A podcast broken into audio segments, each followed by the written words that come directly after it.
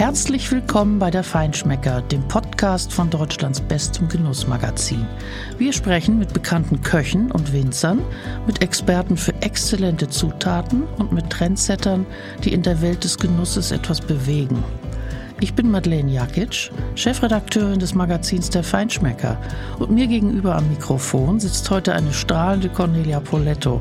Eigentlich unnötig, sie vorzustellen, denn nahezu jeder in Deutschland kennt die blonde Köchin von ihren vielen Auftritten in Kochshows. Dabei ist die Norddeutsche auf vielen weiteren Feldern am Ackern. Sie hat im Hamburger Stadtteil Eppendorf das lässige Cornelia Poletto. Das ist ein eigenes Restaurant, zu dem ein sehr schöner Feinkosttresen für Selberkocher gehört und dazu eine gemütliche kleine Kochschule. Außerdem schreibt sie Kochbücher, macht jedes Jahr ein Menükonzept für das Palazzo-Zelt in Hamburg, ist viel gefragte Markenbotschafterin und sogar Galionsfigur eines Restaurants im fernen Shanghai. Heute unterhalten wir uns erstmal über ihre große Liebe zur italienischen Küche, dann über ihren vollen Terminkalender und schließlich über ein ganz neues Projekt, das im Frühjahr für neuen Lesestoff in den Zeitschriftenregalen des Handels sorgen wird. Eine achtarmige indische Göttin ist ja nichts gegen diese muntere Multitaskerin.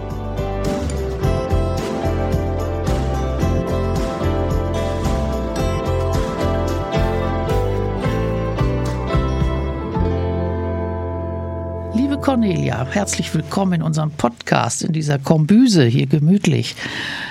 Kommst du dir manchmal vor wie eine achtarmige indische Göttin? Ja, liebe Madeleine, ich freue mich riesig, dass ich hier sein darf. Diese Kombüse finde ich eigentlich ganz gemütlich. Lässt sich aushalten hier. Ja, also die achtarmige indische, wie nennst du sie? Die achtarmige indische Göttin. Göttin, ja. das ist nämlich natürlich als Kompliment. Das kannst du schon mal unterstreichen, ja. Es stimmt. Äh, manchmal ähm, äh, wären vielleicht sogar zwölf Arme gar nicht so schlecht. Was hast du denn heute schon alles auf den Weg gebracht an so einem ganz normalen Mittwoch? So ein ganz normaler Mittwoch äh, fing heute damit an, dass ich meiner Tochter äh, wie jeden Morgen Morgen ihr Frühstück ans Bett bringe. Oh. Und ja, ja, ja, die ist sehr verwöhnt, weil sie immer meint, es sei so kalt in der Küche morgens und äh, somit frühstückt sie im Bett. Dann äh, bin ich in meine kleine Cucina gefahren, die du schon erwähnt hast, meine Kochschule. Da hatte ich ein äh, Fotoshooting äh, für italienische Kosmetik, äh, die ja auch helfen soll. Äh, und ähm, jetzt sitze ich bei dir. Aha, na, also das ist ja noch ein relativ sanfter Einstieg. Nachher musst du noch zu einem Kochkurs. Also machen wir mal weiter. Ich lese dir jetzt mal ein Zitat vor. Cornelia ist eine tolle Köchin und Kollegin und sie hat eine große Klappe, mit der sie es im Fernsehen weit gebracht hat. Das muss man anerkennen. Was meinst du? Wer hat dir dieses Kompliment gemacht? Also das hört sich ja fast ein bisschen nach Tim Melzer an. Nee. Ähm, also alle meine Kollegen, die ich aus dem Fernsehen kenne, denen würde ich es zutrauen. Es könnte auch Johann Nafer gewesen Nein, sein. Nein, es ist niemand aus dem Fernsehbereich. Aber es ist trotzdem jemand, der dich sehr gut kennt. Es ist eine Frau. Ja. Schwierig zu Anna Skreu. Anna, ah, Anna Skreu. Ja. Auf die kommen wir gleich noch. Ja. Hat sie denn ein bisschen recht? Ich glaube, sie hat ein bisschen recht. Und ich glaube, wenn man äh, diesen Beruf als Köchin äh, so viele Jahre ausübt, dann braucht man einen gewissen Humor und auch ein bisschen große Klappe, weil die Jungs, äh, die haben die ja auch. Und ja, somit da muss man, man, da irgendwie ein bisschen manchmal auch mindestens mithalten, würde genau. ich mal sagen. Ne? Mhm. Und ich glaube, du bist auch von Natur aus relativ wenig menschenscheu. Also du hast auch Spaß dran, ja, ich, zu reden ich liebe und Menschen. Späße machen. Ich finde find es einfach toll, Menschen kennenzulernen, mit Menschen zu sprechen sprechen. Ähm, ich mag das einfach, äh, diese, diese Stimmung und, und Fröhlichkeit, die einfach auch Gastronomie mit sich bringt. Ja, genau. Dann, wenn man das hat, dann muss man das als Trumpf auch, auch nutzen, auch zugunsten der anderen, die sich darüber ja auch freuen. Wann hast du dich eigentlich entschieden, Köchin zu werden? Was hat den Ausschlag gegeben? Also es ist tatsächlich so, dass ich glaube ich einer der wichtigsten Punkte, äh, die mich dazu gebracht haben, tatsächlich das selber gerne Essen ist. Ich liebe Essen und ich habe als Kind schon Schnecken gegessen, ich habe Muscheln gegessen, also alles das, was Kinder eigentlich nicht so mögen. Und äh, habe irgendwann so mit 15, 16 mit einer Freundin angefangen zu backen und äh, das hat mir riesig viel Spaß gemacht. Aber mich hat immer interessiert diese, dieses tolle Essen von großen Köchen. Und äh, somit habe ich dann dann irgendwann ähm, mir aus Kochbüchern meines Stiefvaters immer mal wieder Rezepte rausgesucht und äh, versucht, die nachzukochen. Gelang auch relativ gut. Das Einzige, was äh, schwierig war, war, dass die Koch, die Küche immer aussah wie ein Schlachtfeld. Und meine äh, Mutter deswegen auch heute noch sagt, ich wäre nur Köchin geworden, weil man da ja einen eigenen Spüler hat. Da hat man Leute, die das alles wieder genau. sauber machen. Aber deine Eltern waren ja keine Gastronomen. Du bist also von daher nicht irgendwie, ich sag mal, erblich vorbelastet, oder? Nee, gar nicht. Also in, in unserer Familie gab es äh, keine Köche, keine Gastronomen und ähm, es wurde immer gerne gegessen. Ich komme aus einer reinen Apotheker- und Ärztefamilie und ähm, das waren aber immer schon Genießer und meine Mutter hat, obwohl sie auch halbtags gearbeitet hat, immer ähm, frisches, tolles Essen auf den Tisch gebracht und äh, somit war Essen hat bei uns immer eine große Rolle gespielt. Durftest du dann als freche kleine Göre mit ins Restaurant? Ich durfte immer mit und äh, ich bin ja groß geworden im ähm, heiligen Paderborn und meine Großmutter, die war sehr erpicht darauf, dass wir regelmäßig in die Kirche gingen und hat uns immer gelockt, äh, samstags abends in die Messe mitzugehen um 18 Uhr, um dann danach mit ihnen essen zu ah, gehen. Großartig. Ja. In Paderborn. In Paderborn. Was gab es denn zu deiner Zeit Gutes in Paderborn? In Paderborn gab es ein, äh, ein kleines Restaurant, welchen Namen ich jetzt nicht mehr erinnere. Und ich glaube, die haben damals sogar schon einen Michelin-Stern gehabt. Und äh, da haben sie uns gerne mit hingenommen. Und das war immer was ganz Besonderes. Ja, toll. Das ist ein guter Start in Absolut. so ein Leben. Ich verstehe dich jetzt besser. haben denn deine Eltern deinen Wunsch, äh, Köchin zu werden, ernst genommen und das auch unterstützt? Äh, nein, ähm, sie haben es überhaupt nicht ernst genommen, weil sie ähm, natürlich mich äh, so gut kannten und wussten, dass ich in der Schule immer ähm, eher der Klassenclown war und sehr faul. Und ähm, diese Klosterschule, auf der ich dann ähm, die ersten zehn Jahre äh, Gymnasium verbracht hatte, die haben mich auch nur in die Oberstufe versetzt, unter der Voraussetzung, dass ich die Schule verlasse. Ja. Und äh, das, das, war ein Deal sozusagen war ein zwischen Deal. den Nonnen und deinen Eltern. Und ja. dann habe ich, ähm, weil meine Eltern auch ein bisschen darauf bestanden haben, äh, wenigstens die höhere Handelsschule ähm, abgeschlossen. Und das war immerhin drin. Und äh, dann entschieden, dass ich ähm, erstmal äh, zwar Köchin werden wollte, aber ein kleines Sternerestaurant in Hövelhof zwischen Paderborn und Bielefeld, wo ich ein Praktikum absolvierte die haben zu mir gesagt, oh, dieser Beruf der Köchin, das ist verdammt hart. Ähm, ich würde dir lieber empfehlen, mach erstmal eine Ausbildung zur Hotelfachfrau und dann kannst du ja immer noch entscheiden, ob du Köchin werden möchtest. Aha, und da kommt jetzt etwas Interessantes äh, auf die Bühne. Du hast deine Ausbildung, glaube ich, nach der Hotelfachschule, die in Bayern war. Genau. Ähm, begonnen und zwar in der Residenz Heinz Winkler in Aschau. Es gibt eine Autobahnausfahrt Aschau, wenn ich mich richtig Aschau erinnere. Im Chiemgau. Im Chiemgau. Und Heinz Winkler, großes Geschütz, äh, war damals dort der Küchenchef, der viel gefeierte. Also es war ja ein Restaurant mit den höchsten Weinen, mit drei Michelin-Sternen und damit an der absoluten Spitze. Ich finde ja gut, du wolltest gleich hoch hinaus. Wie bist denn du da angenommen worden? Es war sehr lustig. Ich hatte äh, habe mir ein Auto geliehen von einem Mitschüler, um mich vorzustellen vorzustellen bei Heinz Winkler in der Residenz. Und äh, leider war der erste Ausflug umsonst, denn Heinz Winkler hatte keine Lust mit mir zu sprechen. Obgleich er da war. Obwohl er da war. Mhm. Und dann bin ich zurückgefahren und da ich immer schon, ähm, wenn ich wirklich etwas wollte, sehr hartnäckig sein konnte, habe ich gesagt, okay, dann komme ich halt wieder. Und äh, beim zweiten Mal durfte ich dann auch empfangen werden und es war das Schlimmste mit, die schlimmste Situation in meinem ganzen Leben, oh. denn ich sollte dann schon mal in die Küche gehen, bis der große Meister kommen würde. Und dann stand ich in dieser riesigen oh Residenzküche, 27 Köche, die mich anglotzten und gesagt haben, was will diese kleine äh, spießige äh, Hotelfachschülerin. Ich hatte, ich weiß es noch wie heute, einen dunkelblauen zweireihigen Gläser an mit goldenen Knöpfen, oh. kleine Perlen. Ganz hamburgisch komisch eigentlich. Ein Seidentüchlein von meinem Großvater geerbt und stand mitten in dieser oh. Küche und wartete auf Heinz. Es war wirklich ganz, ganz schlimm. Ich wäre so gerne in diesem kleinen Gulliloch, wo ich immer drauf gewesen wäre ich gerne verschwunden. Und dann kam er und ähm, er näselt ja so ein bisschen und ja. sagt, nee, nee, den Heinz Winkler. Er sagt, ja, guten Tag, Herr Winkler, mein Name ist Cornelia Dietrich, hieß ich ja damals noch. Äh, ich würde gerne eine Ausbildung bei Ihnen machen. Ja, ein Kruzifix, das ist eine harte Sache. Gesagt, ja, ja, ich weiß. Ich habe jetzt schon ein Jahr die Hotelfachschule besucht und ich habe auch schon viel von Ihnen gehört. Aber diese besondere Küche, die, die reizt mich einfach. Und ich weiß, was auf mich zukommt und ich möchte das gerne machen. Und dann hat er mir die Hand gegeben und hat gesagt, okay, dann fängst du an im August. Und dann bin ich im August wieder da gewesen und habe dann meine Ausbildung angefangen. Tapfer. Ich meine, Heinz Winkler ist ja nicht unbedingt, wie soll ich sagen, als Feminist bekannt. Ne? Wie nee. waren denn da deine ersten Tage und Wochen in seiner Küche? Wie hat er dich aufgenommen im Team? Was waren deine Aufgaben?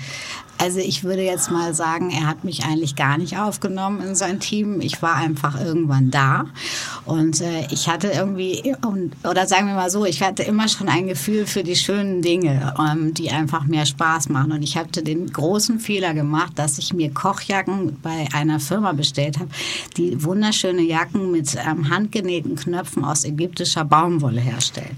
Und Heinz Winkler trug auch diese Jacken. Das war natürlich sehr ungewöhnlich, dass man als Azubi so eine Jacke hatte. Und irgendwann Wochen später sagte, Kunzi Finks, hast du eine Jacke von mir an? Nein, Herr Winkler, ich habe auch schon gesehen, dass Sie die gleichen Jacken tragen wie ich. Und das waren unsere ersten Sätze, die wir am Wechseln. Und äh, damals gab es einen ehemaligen kleinen Gasthof, da wurde das Personal untergebracht und ich wurde, äh, weil ich die einzige Koch-Azubine war, äh, mit äh, dem ganzen Hauspersonal in einen so einen Gruppenraum Raum gesteckt. Und ich kam natürlich immer sehr spät erst von der Arbeit, wo die alle schon schliefen, Zimmermädchen und so weiter. Und ich habe mir jeden Abend den Kopf gestoßen, wenn ich da reinging, weil ich auch kein Licht anmachen konnte. Und habe dann äh, da die ersten Wochen verbracht.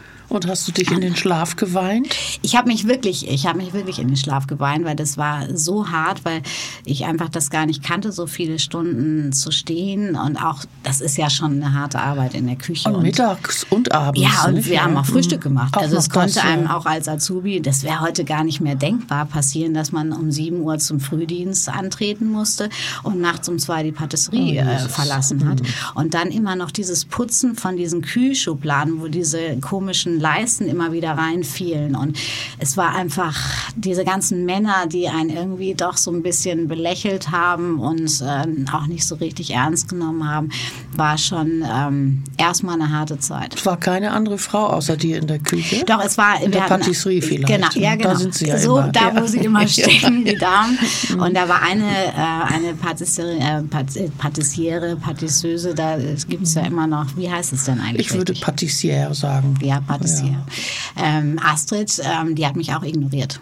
Und auch. irgendwann, Wochen später, ja, hallo. Ja, schaut, also war ich sehr traurig drüber, schaute ich auf den Dienstplan und äh, sah, dass sie auch frei hatte. Und dann kam sie dazu und sagte, du, wenn du morgen nichts vorhast, können wir schon zusammen frühstücken. Und ich so, ja, sie hat mich gefragt, ja, ob wir frühstücken. Ja. Und daraus ist tatsächlich eine Freundschaft entstanden. Wie alt bist du damals gewesen, als du diese Lehre angefangen hast? Ich äh, war damals Gott sei Dank schon 21, weil ich glaube, mit 18 äh, hätte ich es noch nicht mhm. äh, durchgehalten. War nicht auch Christian Jürgens zu der Zeit Christian Jürgens ähm, äh, bewarb sich wieder bei Heinz Winkler. Der war, hatte ja schon mal bei ihm gearbeitet, kam, glaube ich, damals von, ähm, von Kiefer mhm. und äh, wurde dann äh, wieder Sous-Chef und daraus hat sich auch eine Freundschaft ergeben.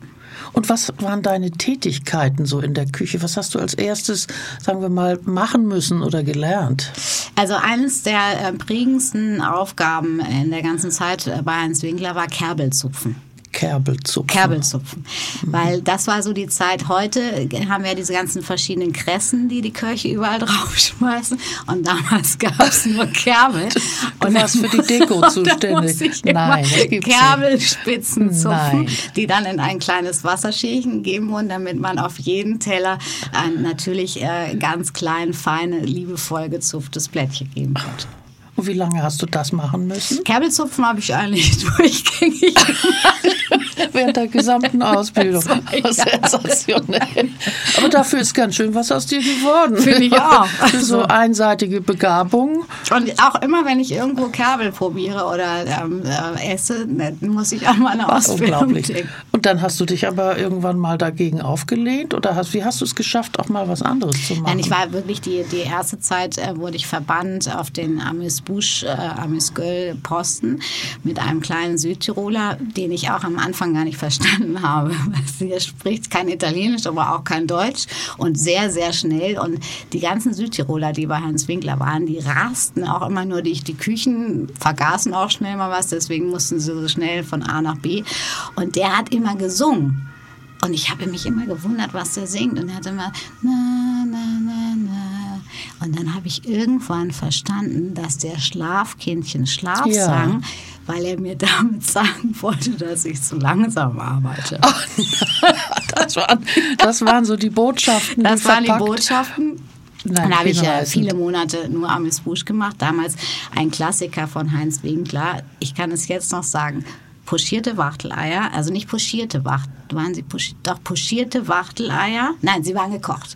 Gekochte Wachteleier, 2 Minuten 53 müssen die kochen, mhm. damit sie wachsweich sind. Dann musst du diese kleinen Eichen schälen. Mhm. Dann wurden die unten ein bisschen geköpft, dann nochmal richtig geköpft und dann. Damit mit, sie flach stehen genau, und nicht wackeln. Mit mhm. einem Lachsmantel umwickelt und obendrauf entweder mit einem kleinen Hummerragout, äh, mit ein bisschen ähm, Keta-Kaviar oder ähm, auch einem kleinen Lachs-Tatar. So und obendrauf noch ein Körper. Kabelblättchen. Das war selbstverständlich. und das war wann, diese Ausbildung? Äh, ich habe bei Hans Winkler angefangen. Äh, 92. 92. Also da hatte man die 80er Jahre gerade mal hinter ja. sich, nicht? Da was ja. waren denn damals so die Trendgerichte? Also was mich total beeindruckt hat und was ja heute sich äh, doch auch durchgesetzt hat, war dieses sous garn Mhm. Das nannte man damals noch gar nicht sous garn sondern ähm, äh, man also plattierte ein, ein bisschen Fisch, äh, Lachs oder Steinbutt in einer Folie wie ein Carpaccio und dann wurde das ins heiße Wasser, natürlich unter 100 Grad, so unterm Siedepunkt, 70, 80 Grad, getaucht, dann auf den Teller gegeben und dann mit seiner Senfkörnersoße und ein bisschen Kaviar ausgarniert. Das hat mich so beeindruckt, dass man einfach so ein bisschen so eine Fischplatte ins Wasser gab und äh, das dann perfekt gegart rauskam. Das war zum Beispiel ein äh, Oder Seezungenröllchen, die auch so in Frischhaltefolie. Seezungenröllchen, ja genau. Das hat man gefüllt. in Folie und dann ja. mit einer Farce, da hat man ja, ja noch viel mit Farce genau. gearbeitet gearbeitet. Mhm. Dieter Müller erinnert mich ja, auch immer Seezungenröllchen in Safransoße. Ja. Mhm. Das waren einfach so diese Klassiker. Dann nochmal Alufolie, damit natürlich auch nicht das, das Wasser, Wasser in den Fisch reinlief. Mhm. Und dann wurde das ähm, auf den Punkt gegart. Unglaublich. Wie fandst du denn den Umgangston und die Hierarchie in so einer, in so einer Hochleistungsküche? Also ich glaube, jeder, der den Film Ratatouille gesehen hat, der hätte auch ähm, 20 äh, Jahre vorher zu Heinz Winkler mhm. ähm, gehen können. Also der Ton war schon noch ähm, sehr äh, herrisch und ähm, auch wirklich so dieses, wie man cholerische Küchenchefs halt kennt. Ja. Es wurde laut annonciert, wenn die Bestellung reinkam, Bon neu, Tisch 1, bam, bam, bam, bam, bam. Und die, alle Postenchefs mussten dann ganz laut, Oui, Chef, oui, Chef, oui, Chef ja. rufen, damit man natürlich auch wusste, äh, dass es bei jedem angekommen ist. Und ja. so war wirklich der Ton in der Küche. Naja, die, diese Hierarchie, diese Rangordnung in diesen großen Küchen, die kommt ja eigentlich auch aus dem Militär. Nicht? Ja. Ich glaube, dass das äh, viele Chefs auch toll finden, wenn dann da so ein, so ein Chor immer ruft, oui Chef. Klar. Das gibt es ja auch heute ja. noch in vielen ja. Restaurants. Und der einschüchternde Ton, das gehörte einfach dazu. Warst du dann später auch so als Chefin? Ich muss ehrlich zugeben, ähm, es hat mal jemand ähm, ein Vorwort geschrieben, äh, Gerd Rinnchen, für mein erstes Kochbuch und hat gesagt, wenn man hinten durch den, das war damals so ein kleiner Hinterhof, äh, an der Küche mhm. vorbeiging, ähm, hatte man, wusste man manchmal nicht genau, ob man jetzt bei Hagenbecks Tierpark angekommen oh. war oder im Restaurant. Also ich habe natürlich auch diesen Druck gehabt, diese mhm. Qualität äh, zu halten, sich zu beweisen, eine Küche zu organisieren und da ist einfach manchmal ganz schön Stress. Und irgendwann habe ich mich aber selber mal gesehen. Da haben wir nämlich mal einen kleinen Film gedreht vom NDR in meiner Küche. Und da habe ich gesagt, weißt du was, das, das bin ich irgendwie gar nicht. Und dann habe ich wirklich angefangen, an mir selbst zu arbeiten und zu sagen, weißt du was, klar gibt es Dinge, über die du dich aufregen kannst, aber es bringt überhaupt nichts, in diesem Moment zu schreien in der Küche und so cholerisch wie so ein, wie so ein Rumpelstilzchen zu sein. Und ähm, mittlerweile bin ich äh, wesentlich ruhiger geworden, was nicht heißt, dass es es nicht ab und zu noch, noch mal kleine Temperamentsausbrüche Ja, schon, aber ich meine, man hat ja mehr Souveränität, wenn man Ja. nicht mit Bratpfannen wirft. Und, Nein, und das, das und kannst Leute, du heute auch nicht mehr, das kann sich keiner mehr erlauben. Also das ist, äh, heute würde äh, kein Azubi äh, sowas mehr mitmachen. Das glaube ich sicher. Und der Christian Jürgens, der war damals aber schon Sous-Chef. War Ja. der denn zu dir ein bisschen netter als Heinz Winkler oder hat er auch ein bisschen dich ge Christian? Christian war, sehr, war sehr nett zu mir, aber auch, äh, ach, das ist so, so ein typisches Machtgehabe von Köchen. Also einfach immer auch so, so eine Azubine zwischendurch klein zu machen und ein Riesentheater zu machen, weil ich aus Versehen Brot auf der Maschine geschnitten habe, die nicht für das Brot geeignet war. Und da habe ich gesagt, ja, das kann man auch normal sagen, muss man nicht gleich irgendwie ausrasten. Aber ähm, nein, also mit Christian habe ich mich äh, sehr gut verstanden und auch sehr viel gelernt, denn ich ähm, musste irgendwann wirklich mal darum kämpfen, wegzukommen aus dieser Garde-Manger- und Patisserie-Ecke, um irgendwann wirklich mal an den Herd zu kommen. Immer Ähm, Fisch und Fleisch und Soßen und das ja, alles. Genau, und dafür, also das muss ich sagen, Heinz Winkler ist für mich einer der bis heute noch größten Soßenmeister. Also wenn jemand in Perfektion Soßen abschmecken kann, dann wirklich Heinz Winkler. Da war eine Palette aus reduziertem Alkohol am Fisch als auch am Fleischsprosten, wo wirklich Madeira, roter Portwein, weißer Portwein, Nolli Bra, äh, Weißwein, ähm, also unfassbar und überall ein Tröpfchen hier und da. Und er hat mir auch beigebracht, Conny, du musst immer die Soßen jedes Mal neu abschmecken. Und das ist auch das, was Immer ich wenn heute... du was hinzugetan hast. Total. Und, und auch wenn sie nur einmal aufgekocht sind. Das ist einfach, das ist so viel Kraft in diesen Soßen, die sind schon so auf den Punkt abgeschmeckt, dass natürlich jede Minute zu lange reduzieren genau eins drüber ist. Ja, und dann wird es penetrant. Ja. Nicht? Und diese äh, vielen Sachen, die er da schon stehen hatte, die habt ihr dann mit Pipetten quasi, Genau. tröpfchenweise. Ja, die waren in so ganz kleinen, ähm, ganz kleinen Saucieren Ja. und wurden dann Also so ganz ja, ja, genau. Also das wäre für dich vielleicht etwas, wo du sagen könntest, das habe ich mitgenommen von Heinz Winkler, wie man eigentlich eine großartige Soße macht. Ist das etwas, wovon du später oder bis heute profitierst, dass du das bei ihm so gesehen und gelernt hast? Ja, also das, äh, die, diese unglaubliche Sorgfalt im Abschmecken ähm, hat mich immer beeindruckt und das ist auch das, was ich heute noch meinen Köchen weitergebe. Wisst ihr was, ihr müsst alles probieren, bevor es an den Gast geht. Es kann immer, über Geschmack wissen wir, können wir uns streiten, es kann immer ein Gast äh, sagen, das ist mir zu salzig, das ist mir zu dies, zu das. Aber wenn man selber 100% sicher ist, dass dieses Gericht so abgeschmeckt ist, wie man sich das selber vorstellt und wie es auch sein soll, dann ist das eine ganz, ganz wichtige Sache. Man kann nicht einfach sagen, ich probiere mal heute am frühen Abend äh, meine Soße ab und wenn die um 22 Uhr anders schmeckt, ist mir das egal. Ja, das geht. Vor allem, es könnte ja sein, dass noch jemand aus Versehen noch Salz noch dazu getan hat. Auch das. Auch um dich reinzulegen. Passiert Ja. sowas in Küchen? Also es war tatsächlich so in meiner Ausbildung, dass ähm, immer so ein Töpfemangel da war und dann wurde gebunkert und äh, es gab natürlich auch Konkurrenz unter den einzelnen Posten und es gab natürlich auch mal jemanden, der tatsächlich mal irgendwie aus Versehen äh, ein bisschen zu viel Salz bei dem anderen äh, reingegeben hat, was natürlich totaler Quatsch ist, weil am Ende hängt die ganze Küche, weil Ja. ein Gemüse versalzen ist oder die Soße nicht auf dem Punkt. Und dann kriegt's noch der Falsche im Restaurant. Genau. womöglich. Heinz Winkler ist ja Südtiroler und außerdem ist er, glaube ich, eines von neun oder elf Kindern. Man kann sagen, dass er überhaupt keinen leichten Start ins Leben hatte. Und er hat das ja trotzdem ganz an die Spitze geschafft. Habt ihr das gewusst, wie er groß geworden ist? Hat er mit euch darüber mal so gesprochen, was er in seinen jungen Jahren als Kind so Also er hat, durchgemacht hat, Ja, buchstäblich? also er hat, er hat, äh, er hat wenig verraten. Er hat so, wenn er so richtig gute Laune hatte und so ein Abend richtig gut lief, ähm, dann kam er oft mal in die Küche und hat so ein bisschen Geschichten aus seinen, seiner Zeit, aber nur als junger Koch erzählt. Er hat nie nie über die Kindheit über seine. Kindheit gesprochen. Wir wussten alle, dass es so viele Geschwister gab und ich muss auch ehrlich sagen, da habe ich bis heute größte Bewunderung, dass jemand äh, sich tatsächlich daraus so entwickelt hat. Und ich meine, das, das war ja ganz weit weg von seiner Familie, so zu kochen. Und äh, das finde ich ja auch bewundernswert an Eckhard Witzigmann, wie, wie solche, das sind ja Koryphäen, sich entwickelt haben, mhm.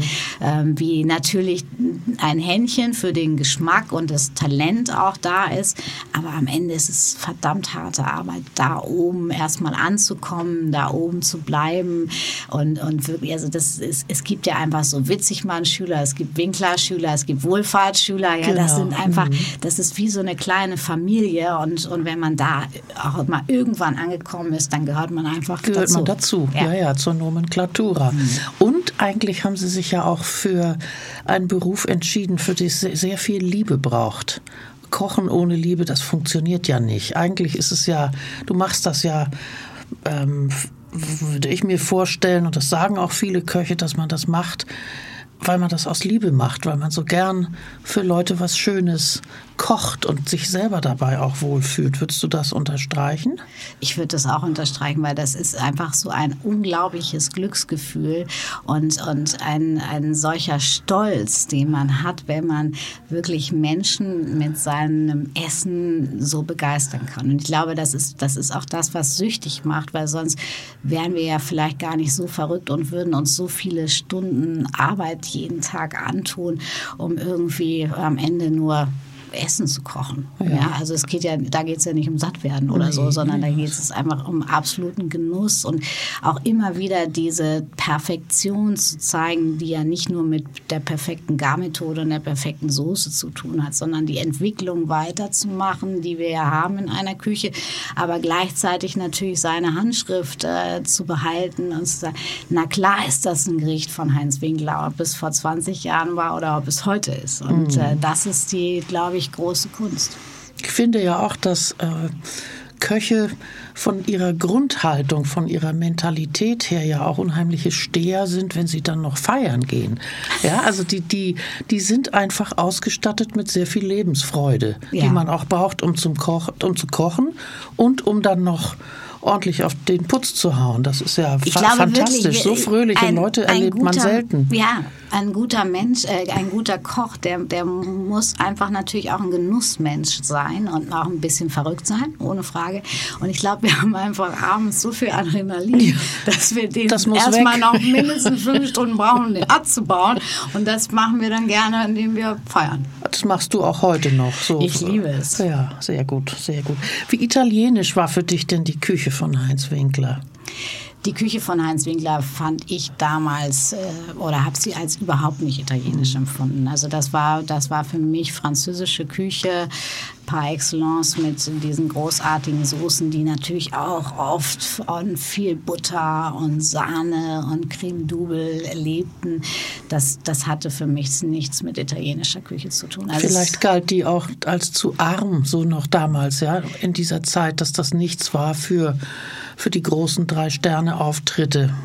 Ja, ich glaube auch, wenn man die Entwicklung sieht, die heute äh, die Küchen genommen haben, auch wenn du diese die ganze Nordic Cuisine in ihrer ganz Einfachheit, Purnis, äh, nur Produkte, die man fast selber einsammeln kann rum und rund um sein Restaurant und Fische, die man dort fängt, das hätte man sich damals vor 30 Jahren noch gar nicht getraut. Mhm. Da war die Hochküche war einfach französisch. Also da da gab es so, so eine Nadja Santini zum Beispiel, die gerade so äh, sich heraus kochte und, äh, und besonders war, oder äh, wie hieß es, äh, in Florenz war doch auch eine so, so tolle äh, Pinchiori. Genau. Antica Pinchiori hieß sie, mhm. glaube ich. Ne?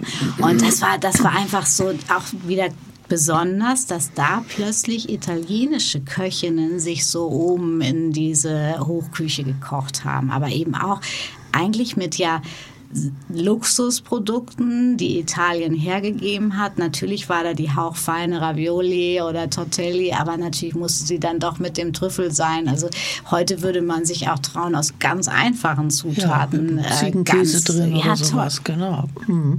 Und wie bist du überhaupt ähm, in diese italienische Richtung geraten oder gegangen? Was, was war da die Idee?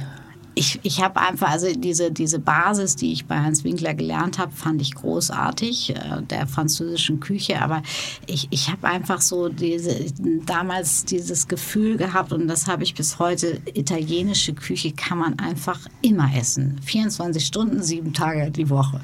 Und, äh, und ich habe gedacht, es muss doch irgendwo möglich sein, diese italienische Küche irgendwo ein bisschen besser zu lernen und daraus auch eben für einen selbst selber sowas Besonderes zu machen. Und, äh, und so hat es mich dann äh, zur der lieben Anna äh, gebracht. Bist du dorthin und hast angeklopft und gesagt, ich würde gern hier arbeiten oder haben die jemanden gesucht? ich habe von dieser verrückten kleinen Köchin aus Hamburg äh, gehört und habe gesagt, da muss ich mich unbedingt bewerben. Das habe ich dann auch getan und dann hat sie mich ähm, auch empfangen und ähm, ich durfte dann einen Tag Probe arbeiten. Ich bin immerhin aus Bayern äh, dorthin gefahren und hat mich aber nicht den ganzen Abend ignoriert und auch nicht mit mir gesprochen. Und damals äh, gab es ja auch noch Sebastian Sebastiano, der ja der Gastgeber dieses kleinen Restaurants war und ähm, sagte dann, ja, äh, Cornelia, die Anna, die ist manchmal ein bisschen schwierig, weil sie möchte auch nicht so gerne Frauen in der Küche haben, aber du könntest ja erstmal bei mir im Service ein bisschen arbeiten und vielleicht akzeptiert sie dich dann irgendwann in der Küche. Und dann habe ich tatsächlich über ein halbes Jahr äh, im Service gearbeitet und irgendwann hat Anna dann gesagt, jetzt reicht es aber mal, Sebastiano, das wissen nämlich meine Köche. und dann durfte ich in die Küche geschickt. Ja. Und daraus ist wirklich eine Freundschaft entstanden. Und ähm, ich muss einfach ganz klar sagen, alles, was ich von italienischer Küche mitbekommen habe, eine perfekte hauchdünne äh, Ravioli zu machen, ein äh, perfektes Risotto zu kochen, das habe ich halt alles von, Anna gelernt. Vielleicht für die, die uns zuhören und die das Restaurant Anna e Sebastiano nicht mehr kennen. Das war ja so gar nichts von einem Lieblingsitaliener an der Ecke. Ja, das war ja in den 80er Jahren, haben die angefangen in, im Stadtteil Eppendorf, ein kleines, elegantes Restaurant. Also war kein, es war keine Pizzeria, es war Nein. keine Trattoria, es war ein Ristorante, muss man wirklich sagen. So im Mailänder Stil kann man was sagen. Der Sebastiano hat das ja selber auch sehr verkörpert und hatte etwas Elitäres, auch so was Elegantes nicht? und Anspruchsvolles. Ja, man musste klingeln, man musste klingeln mhm. und äh, sonst kam man da nicht rein. Es hatte dann ja bald auch einen Michelin-Stern. Das war, glaube ich, der erste Italiener in Deutschland, ja. der so gewürdigt wurde. Das war schon toll. Das hat dich bestimmt gereizt. Es, es, hat mich unglaublich beeindruckt und ähm, auch diese Präzision von Sebastiano, denn ich bin ja der festen Meinung, dass es nicht nur ums Kochen geht in einem guten Restaurant, sondern natürlich genauso um den Gastgeber, um den äh, Sommelier, um die Menschen, die, die einem einen schönen Abend bereiten. Und äh, das war einfach für mich wie dieser kleine Sebastiano in Perfektion jeden Abend das Licht äh, auf jedem Tisch äh, genau auf die Pfeffermühle ausgerichtet hat, die Musik Musik einen Spannungsbogen hatte, ähm, der natürlich die Stimmung des Abends begleiten sollte, bis hin natürlich den kleinen Fehler, den wenige Gäste nur gemacht haben. Wenn man bei ihm versuchte, einen Sambuka zu bestellen, musste man leider ziemlich schnell das Restaurant verlassen. Das mochte er gar nicht. Das war also wirklich eine Beleidigung ja. in seinen Augen. Ja.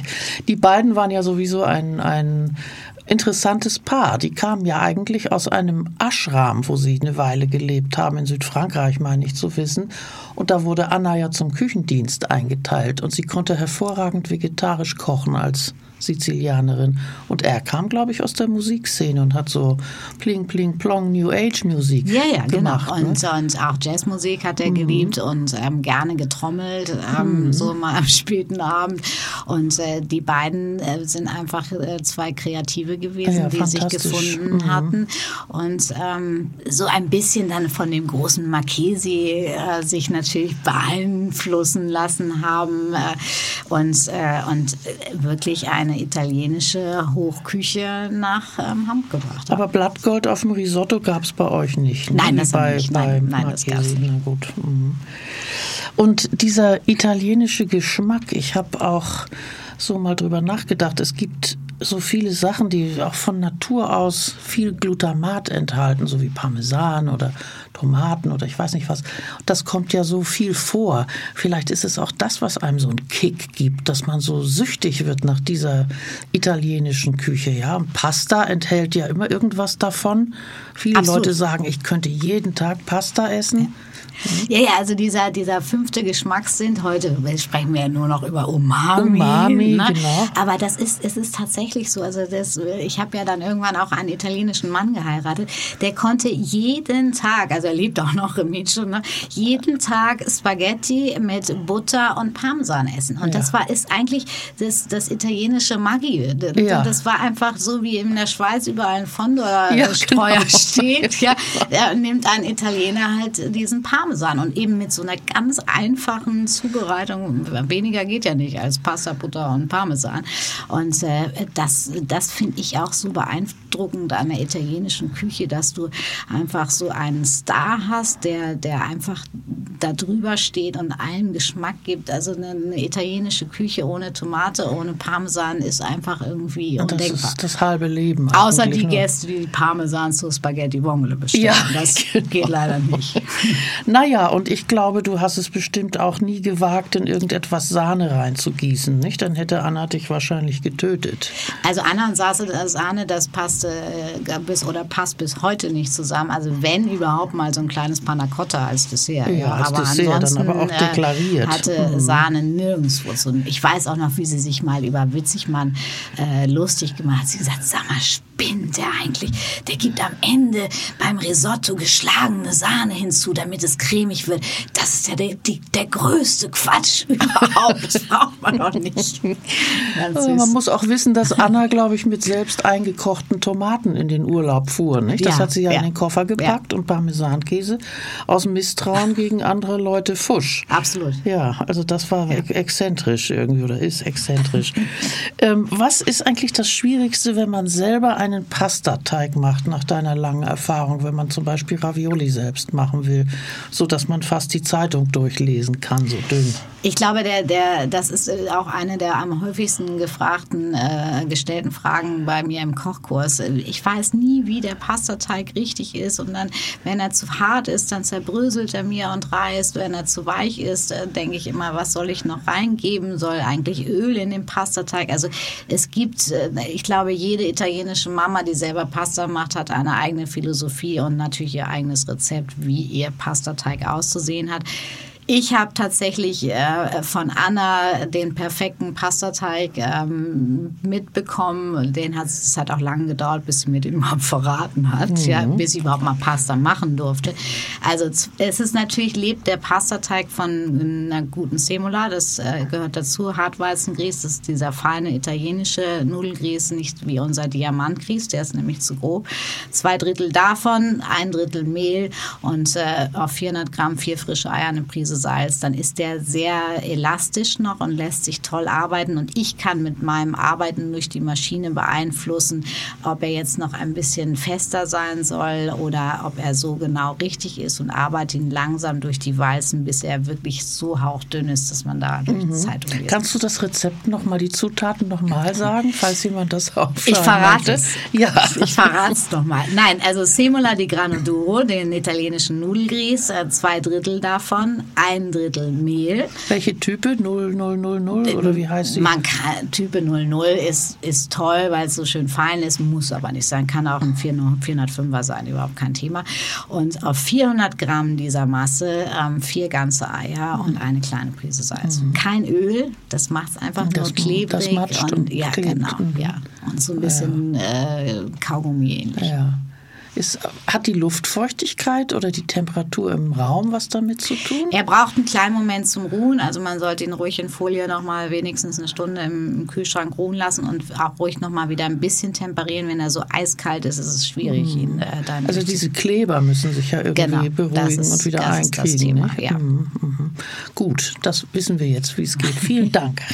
Wie italienisch bist du selber als Person eigentlich geworden? Du hast ja eben erwähnt, dass du einen Italiener geheiratet geheiratet hast.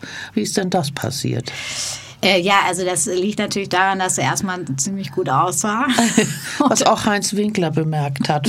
ja. übrigens. Ehrlich? Da hat sie sich ja ein Fashion, hat sie sich ja, hat er mal zu mir gesagt. Nein, ja. also, äh, Remigio äh, äh, war ab und zu als Aushilfe bei einer Sebastiano und ich habe gedacht, oh, was für ein hübscher Italiener. Ja. Das ist wirklich, sah wirklich gut aus, aber auch unglaublich charmant, wie halt die Italiener so sind. Und dann habe ich mich verliebt in ihn und ich mochte einfach, und das kommt vielleicht auch dazu, dass es gar nicht mehr nur die Küche ist, sondern diese ganze Lebensart, die ich so toll fand. Wenn man, wenn ich mittags anfing bei einer Sebastiano, dann saßen die beiden erstmal da und haben gegessen. Es wurde also wirklich, es wurde toll gekocht für Mitarbeiter, was leider oft in Restaurants nicht so äh, mhm. großartig ist. Wurde frisch gekocht und nicht aus irgendwelchen blöden Resten. Ähm, diese, diese ganze Freude, sich am Tisch zu treffen, stundenlang zu essen, zu reden, Wein zu trinken, das das und jeder, ob er der Spüler ist oder ja. der Sous-Chef, ja. kriegt da ja, was ja, Gustav, der ne? Spüler, den gibt es ja. heute noch, äh, der, der saß natürlich mit am Tisch. Da mhm. gab es nicht irgendwie so, hier der Spüler so bleibt in seiner Spüle und, mhm. und die großen Köche essen alleine. Mhm.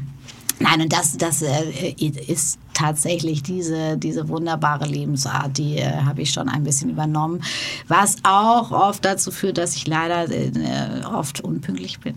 Das also da, das ist ein Teil deiner Italianità. Ja, ein bisschen, ja. ein bisschen. Sprichst du denn auch Italienisch? Nein, das ist nicht ganz schlimm, weil ich ist äh, wirklich, ich wollte, ich hatte schon mal einen Italienischlehrer und ich habe auch versucht mit Remigio ähm, Italienisch zu sprechen. Ich verstehe ja auch ein bisschen, aber ich spreche es wirklich nicht, weil ich einfach immer eingeschlafen bin beim Vokabellernen und oh. ähm, auch der Unterricht mir echt schwer fiel so nebenbei und deswegen ähm, vielleicht mache ich das irgendwann mal im hohen Alter, wenn ich ich mal weniger arbeite. Ja, im hohen Alter, das ist ja Blödsinn. Also das äh, du hättest mal vielleicht ein Jahr nach Italien so eine schöne, sollen. Ja, ja. Das ist, ich, ich wollte auch immer zu Heinz Beck nach Rom, mhm. weil ich den einfach toll finde und seine Küche großartig. Aber ähm, dann habe ich mich halt in den kleinen Italiener verliebt und dann bin ich in Hamburg hängen geblieben. Hm. Sag mal, warum habe ich bei dir oft das Gefühl, wenn ich dich auch mal im Fernsehen sehe, in Interviews, das Gefühl, dass du dich mitunter immer noch so dafür rechtfertigst, dass du dich als deutsche Köchin für italienische Küche entschieden hast? Gibt es Leute, die dich kritisieren, so nach dem Motto, das ist ja alles nicht wirklich italienisch oder warum kochst du nicht deutsch? Also ich glaube schon, dass die deutschen Italiener, Italiener und, und äh, italienischen Gastronomen das irgendwie nicht so richtig gut finden, dass ich als blonde Köchin eigentlich ganz gut italienisch kochen kann. Mhm. Und ich weiß, dass äh, diese äh, bekannte Tageszeitung ähm, mit, äh, ich glaube es sind vier Buchstaben, ja. Äh, mal mich als Pastakönigin von Hamburg gefeiert hat. Oh. Und äh, da gab es wirklich Italiener, die gesagt haben, völliger Quatsch hier, nur weil die da jetzt irgendwie immer im Fernsehen kocht, die, die, die Pasta, die kann überhaupt keine Pasta kochen. Also ähm, ich vielleicht deswegen, weil ich tatsächlich irgendwie immer so ein bisschen kritisiert werde. Und ähm, ich sehe auch einfach, da muss man auch ein Gefühl für da, dafür haben. Vielleicht habe ich auch ein bisschen was Italienisches irgendwie in mir, weil ich auch sehe, dass meine Köche, so gut sie sind, Schwierigkeiten damit haben, eine einfache Spaghetti al dente zu kochen. Komisch, dieses, oder? Dieses, ja. Auch dieses Gefühl, irgendwie den, den passenden Sugo mit der passenden Pastasorte, die Pasta früh genug rauszunehmen. Nichts schlimmer als, als äh, italienische Restaurants, wo Pasta vorgekocht wird zum Beispiel. Also dieses Gefühl, ja, aber wenn wir die früh genug rausnehmen und abschrecken, dann äh, ist das doch trotzdem okay. Ja, Nein, das ist genauso wie ein Risotto, was ich einmal aufhöre zu kochen zu lassen. Schmeckt eben nicht so, als wenn es angesetzt ist, ja. äh, zusammengerührt. Und, und abgeschmeckt und sofort serviert. Also diese vermeintlich einfache Küche, die hat aber auch ihre Geheimnisse. Und wenn man die missachtet, dann ist das alles Total. Matsch am Paddel, was ja. man da ja. äh, produziert. Wie viele Italiener arbeiten eigentlich in deinem Betrieb heutzutage? Hast du noch ich muss mit Trauer zugeben, dass es keinen einzigen mehr gibt. Oh. Mhm. Das ist vielleicht auch ein bisschen schade. Einer, der das vielleicht könnte. Es ist total schade. Mhm. Es ist total schade, aber es ist eben auch unser allgemeines Thema sowieso natürlich in der Gastronomie. Ähm, tolle Mitarbeiter zu finden, wird immer, immer schwieriger.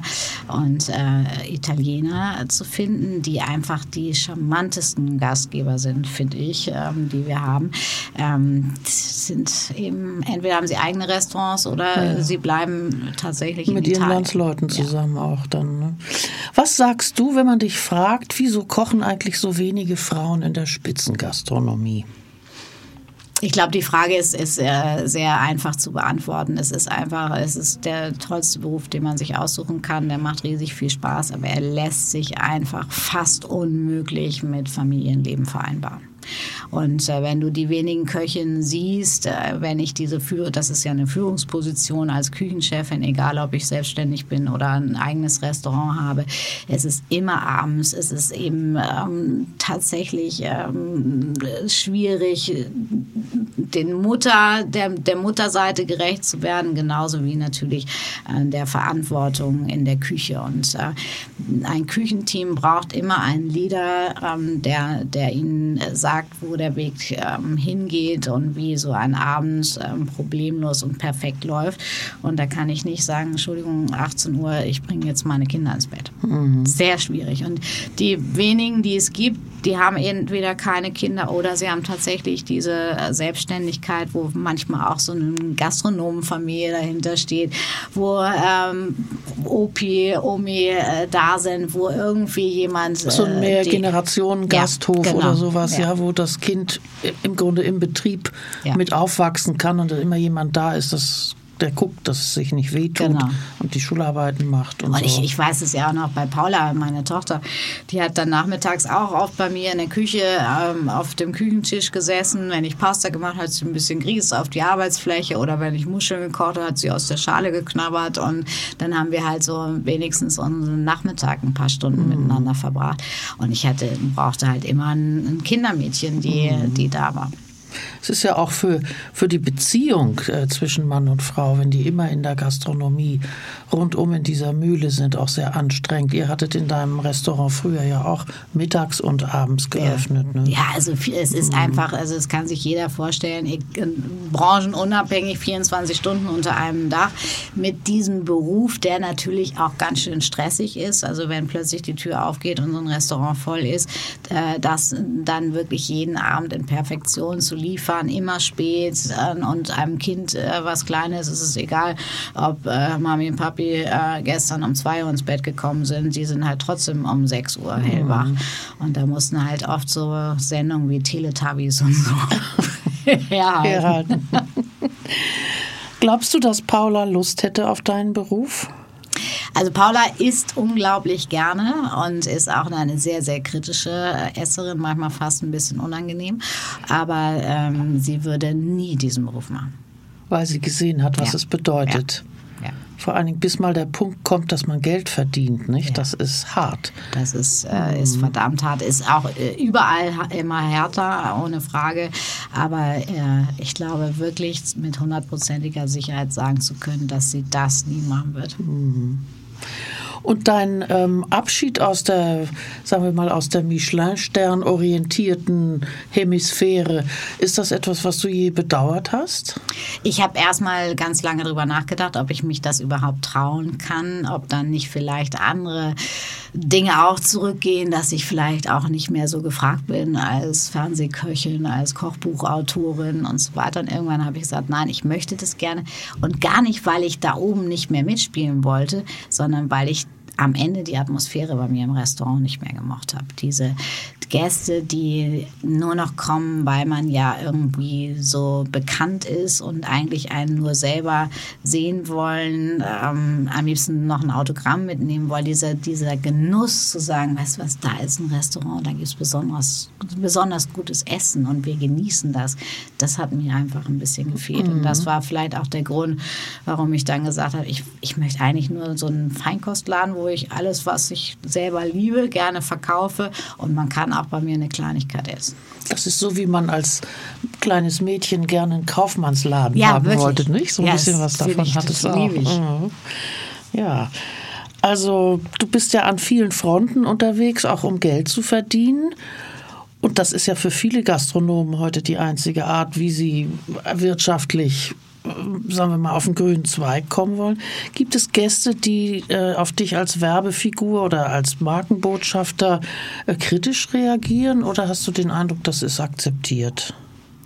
Also ich, äh, es ist akzeptiert, absolut. Ähm, manchmal sind Gäste sogar richtig stolz und sagen, mhm. ja, unsere Cornelia ist ja. jetzt Markenbotschafterin von. ähm, Ich glaube, es ist natürlich ganz wichtig, dass man ähm, immer bei sich selber bleibt und dass ähm, man natürlich äh, Markenbotschafterin ist für Produkte, hinter denen man auch hundertprozentig stehen kann. Das muss man wohl. Und äh, ich habe trotzdem, und das äh, sage ich auch ganz ehrlich, ähm, vor vielen Jahren äh, mal eine Hertha-Kampagne gemacht. Das Fleisch kommt nicht unbedingt aus gestreichelten Schweinchen und Puten. Und äh, damals brauchte ich das einfach, weil wir waren so ein kleines Restaurant und wir haben uns viel zu viel vorgenommen und uns übernommen. Und von dieser Gage damals, diesem Honorar, haben wir halt unser erstes Silberbesteck gekauft. Ja. ja. Heute würde ich das nicht mehr machen, weil ich einfach sage, dass da stehe ich nicht dahinter und äh, ich muss es jetzt auch nicht machen, um zu überleben. Aber ähm, ich glaube, das wäre, würde etwas sein, wo es heute sehr, sehr kritisch gesehen wird. Mhm. Ja, man muss schon genau gucken, was. Ja man eigentlich annimmt. Ne? Du bist ja in zweiter Ehe verheiratet mit einem bekannten Manager. Äh, die breite Öffentlichkeit wird ihn noch kennen als Chef der Deutschen Bahn, ne? Rüdiger, Rüdiger Grube.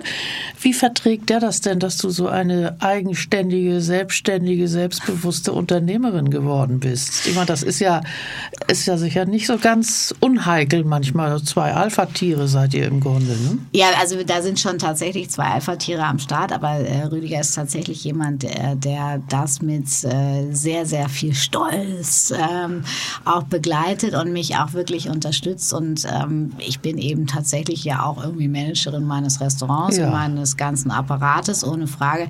Aber es ist natürlich auch unheimlich toll, wenn man so ein Pendant an seiner Seite hat, wo man einfach auch mal sagt, so, da musst du mir jetzt irgendwie mal helfen, wie kann ich das unternehmerisch vielleicht ein bisschen Besser geschickter lösen, lösen mhm. weil ich ah ja, bin natürlich auch so sehr produktverliebt. Ähm, ich gebe gerne viel Geld aus für schöne Sachen wie Porzellan oder das Besteck, von dem ich gesprochen habe, oder ähm, auch das Restaurant wieder ein bisschen äh, zu renovieren. Und dann ist es immer schön, wenn man jemanden hat, der einfach sagt, so lass uns erstmal einen kleinen Businessplan ja, machen und dann gucken wir mal, ja. ob wir uns das leisten können. Mhm. Denn ich habe halt keinen solchen Investor ähm, durch Nein, mit Szenen oder ähm, ein großes Hotel, was hinter meinem meinem Restaurant steht, ich bin halt sozusagen mein eigener Investor. Ja. Und deswegen werde ich ja auch manchmal so böse, wenn ich dann einfach nur als Fernsehköchin irgendwo abgeledert werde und da brauchst du auch gar nicht hinzugehen, in das Restaurant zu probieren, äh, weil ich mache das ja, weil es mir Spaß macht, ohne Frage, aber ich mache es natürlich auch, weil es mir auch Leichtigkeit gibt, mein Restaurant zu führen. Ja. Und ich habe tolle Mitarbeiter, die auch sehr gut bezahlt werden. Äh, ich habe äh, das große Glück, dass ich die Produkte einkaufen kann mit einer gewissen Liebe, die auch den Preis haben, wo man vielleicht nicht unbedingt so viel Geld dran verdient. Und das äh, mache ich eben durch meine Nebenjobs, wie zum Beispiel Fernsehen. Dadurch habe ich ja den Eindruck, hast du auch Mitarbeiter, die ziemlich äh, hohes Mindesthaltbarkeitsdatum haben. Ne? also viele Gesichter, ja. die einen da anstrahlen, die kennt man schon, ja. weil die schon ja, so viele meine, Jahre meine bei dir sind. Das seit 16 Jahren ein sehr mir. gutes Zeichen, bravo, also toll. also wirklich mhm. Kompliment. Jetzt im Frühjahr wirst du ja noch eine Zeitschrift herausbringen. Und zwar im Paarlauf mit einem Kochbuch, das wird heißen Echt Poletto, erscheint im Verlag Gräfe und Unzer. Und die Zeitschrift, die dann rauskommt, zeitgleich, die heißt Poletto. Und das Spannende ist, beide Publikationen erscheinen Nämlich auch da, wo der Feinschmecker erscheint. Wir sind dann demnächst sozusagen Kolleginnen unter einem Dach. genau. Erzähl doch mal ein bisschen kurz, was das für eine Zeitschrift sein wird. Was erwartet die Leser da? Ja, ich, ich freue mich riesig darauf. Äh, ich hätte mir ja vieles im Leben nicht vorstellen können. Äh, ganz früher nicht, dass ich irgendwann mal ein eigenes Kochbuch schreiben würde. Und jetzt habe ich schon viele geschrieben. Und jetzt gibt es auch noch so, das nennt man ja heute Personality Magazin, äh, mit mir über mich. Ähm, was ist das, was wir erzählen wollen? Ist es ein eigentlich ganz einfach, äh, so wie es auch draufsteht, Cornelia Poletto. Äh, ich habe ein ganz, ganz großes Glück, dass ich ein wahnsinnig spannendes Leben führen kann, was sich rund um Kochen, um Genuss, um ähm, Geschichten, ähm, kulinarische Erlebnisse in verschiedenen Ländern. Ähm, ich finde es toll, sich am Tisch zu treffen. Ich bin Gastgeberin. Also all das, was mich so den ganzen Tag über beschäftigt. Und das ist einfach Kochen und das ist Gastgeben ähm, mit erster Priorität. Das werden wir äh, da erzählen. Es wird natürlich begleitet werden, immer mit äh, vielen tollen Rezepten äh, für große, kleine Familien, Freundesrunden. Ähm, es wird spannende Menschen geben, die wir vorstellen. Es gibt ähm, spannende ähm, Geschichten, äh, Länder. All das ähm, was so mein Leben ausmacht. Das werden wir da erzählen. Habt ihr schon angefangen zu produzieren? Gibt es schon Fotos? Gibt es schon erste Layout-Ideen? Es gibt, es gibt schon äh, ganz viele Ideen, aber jetzt haben wir uns erstmal tatsächlich aufs neue Kochbuch äh, konzentriert. Das haben wir nämlich genau letzte Woche äh, fertiggestellt. Ja, ich bin sehr, sehr glücklich. Ich glaube, es wird mein schönstes Buch, was ich mhm. bis jetzt gemacht habe. Deswegen heißt es vielleicht auch echt Poletto. Und äh, jetzt geht es so langsam wirklich präzise los, ähm, diesen kleinen roten Faden, den wir schon haben, ohne Frage fürs Magazin, eben auch tatsächlich mit Bildern und Geschichten zu füllen. Und wann kommt die erste Ausgabe? Äh, zeitgleich, wir haben ja gerade gesagt, äh, wird es erscheinen im April. Im April, genau. Ah ja. Und dann viermal jährlich erstmal, genau, ne? erstmal bis es dann irgendwann wöchentlich kommt. ich weiß gar nicht, ob das unser Ziel sein sollte. Äh, meine letzte Frage an dich ist, was ist das Beste, das dir bisher im Leben gelungen ist? Also das Beste, was mir bisher gelungen ist, ist, glaube ich, meine Tochter. Paula ist einfach äh, großartig, ein toller Mix ähm, aus ihrem Vater und mir, ähm, ein toller Mensch. Und äh, ich glaube, das ist das Schönste, was man als Mutter sagen kann, dass man einfach so sieht, wie sich jemand entwickelt und zu so einer kleinen Persönlichkeit wird. Und äh, das ist schon äh, neben allen anderen vielen tollen Dingen das Größte ein Mädchen, auf das du dich verlässt ja. und du das Gefühl hast, sie ist auf sicheren ja, Füßen. Ja, ich glaube, das ist auch ganz wichtig. Nicht, äh, das, das kennt, glaube ich, auch jede Mutter, die auch sehr viel ähm, beruflich sich engagiert. Man hat immer so ein bisschen dieses schlechte Gewissen, ohne Frage, ob man, weil man oft natürlich zu wenig Zeit äh, mit und für das Kind äh, hat. Und wenn man dann sieht, dass eben tatsächlich man es doch nicht so verkehrt gemacht hat und dieses äh, Mädchen sich so entwickelt und auch so selbst Ideen findet und zur Persönlichkeit wird, das finde ich schon ziemlich toll. Ja, das ist ja toll.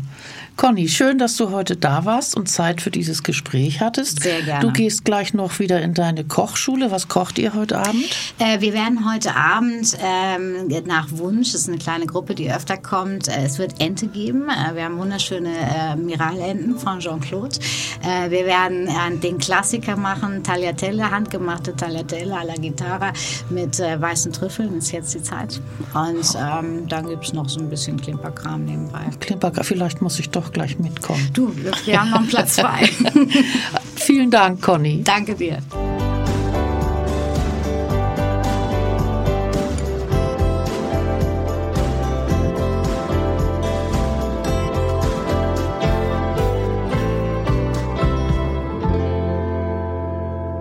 Das war er wieder, der Feinschmecker Podcast, Deutschlands bestes Genussmagazin zum Hören. Alle zwei Wochen eine neue Folge.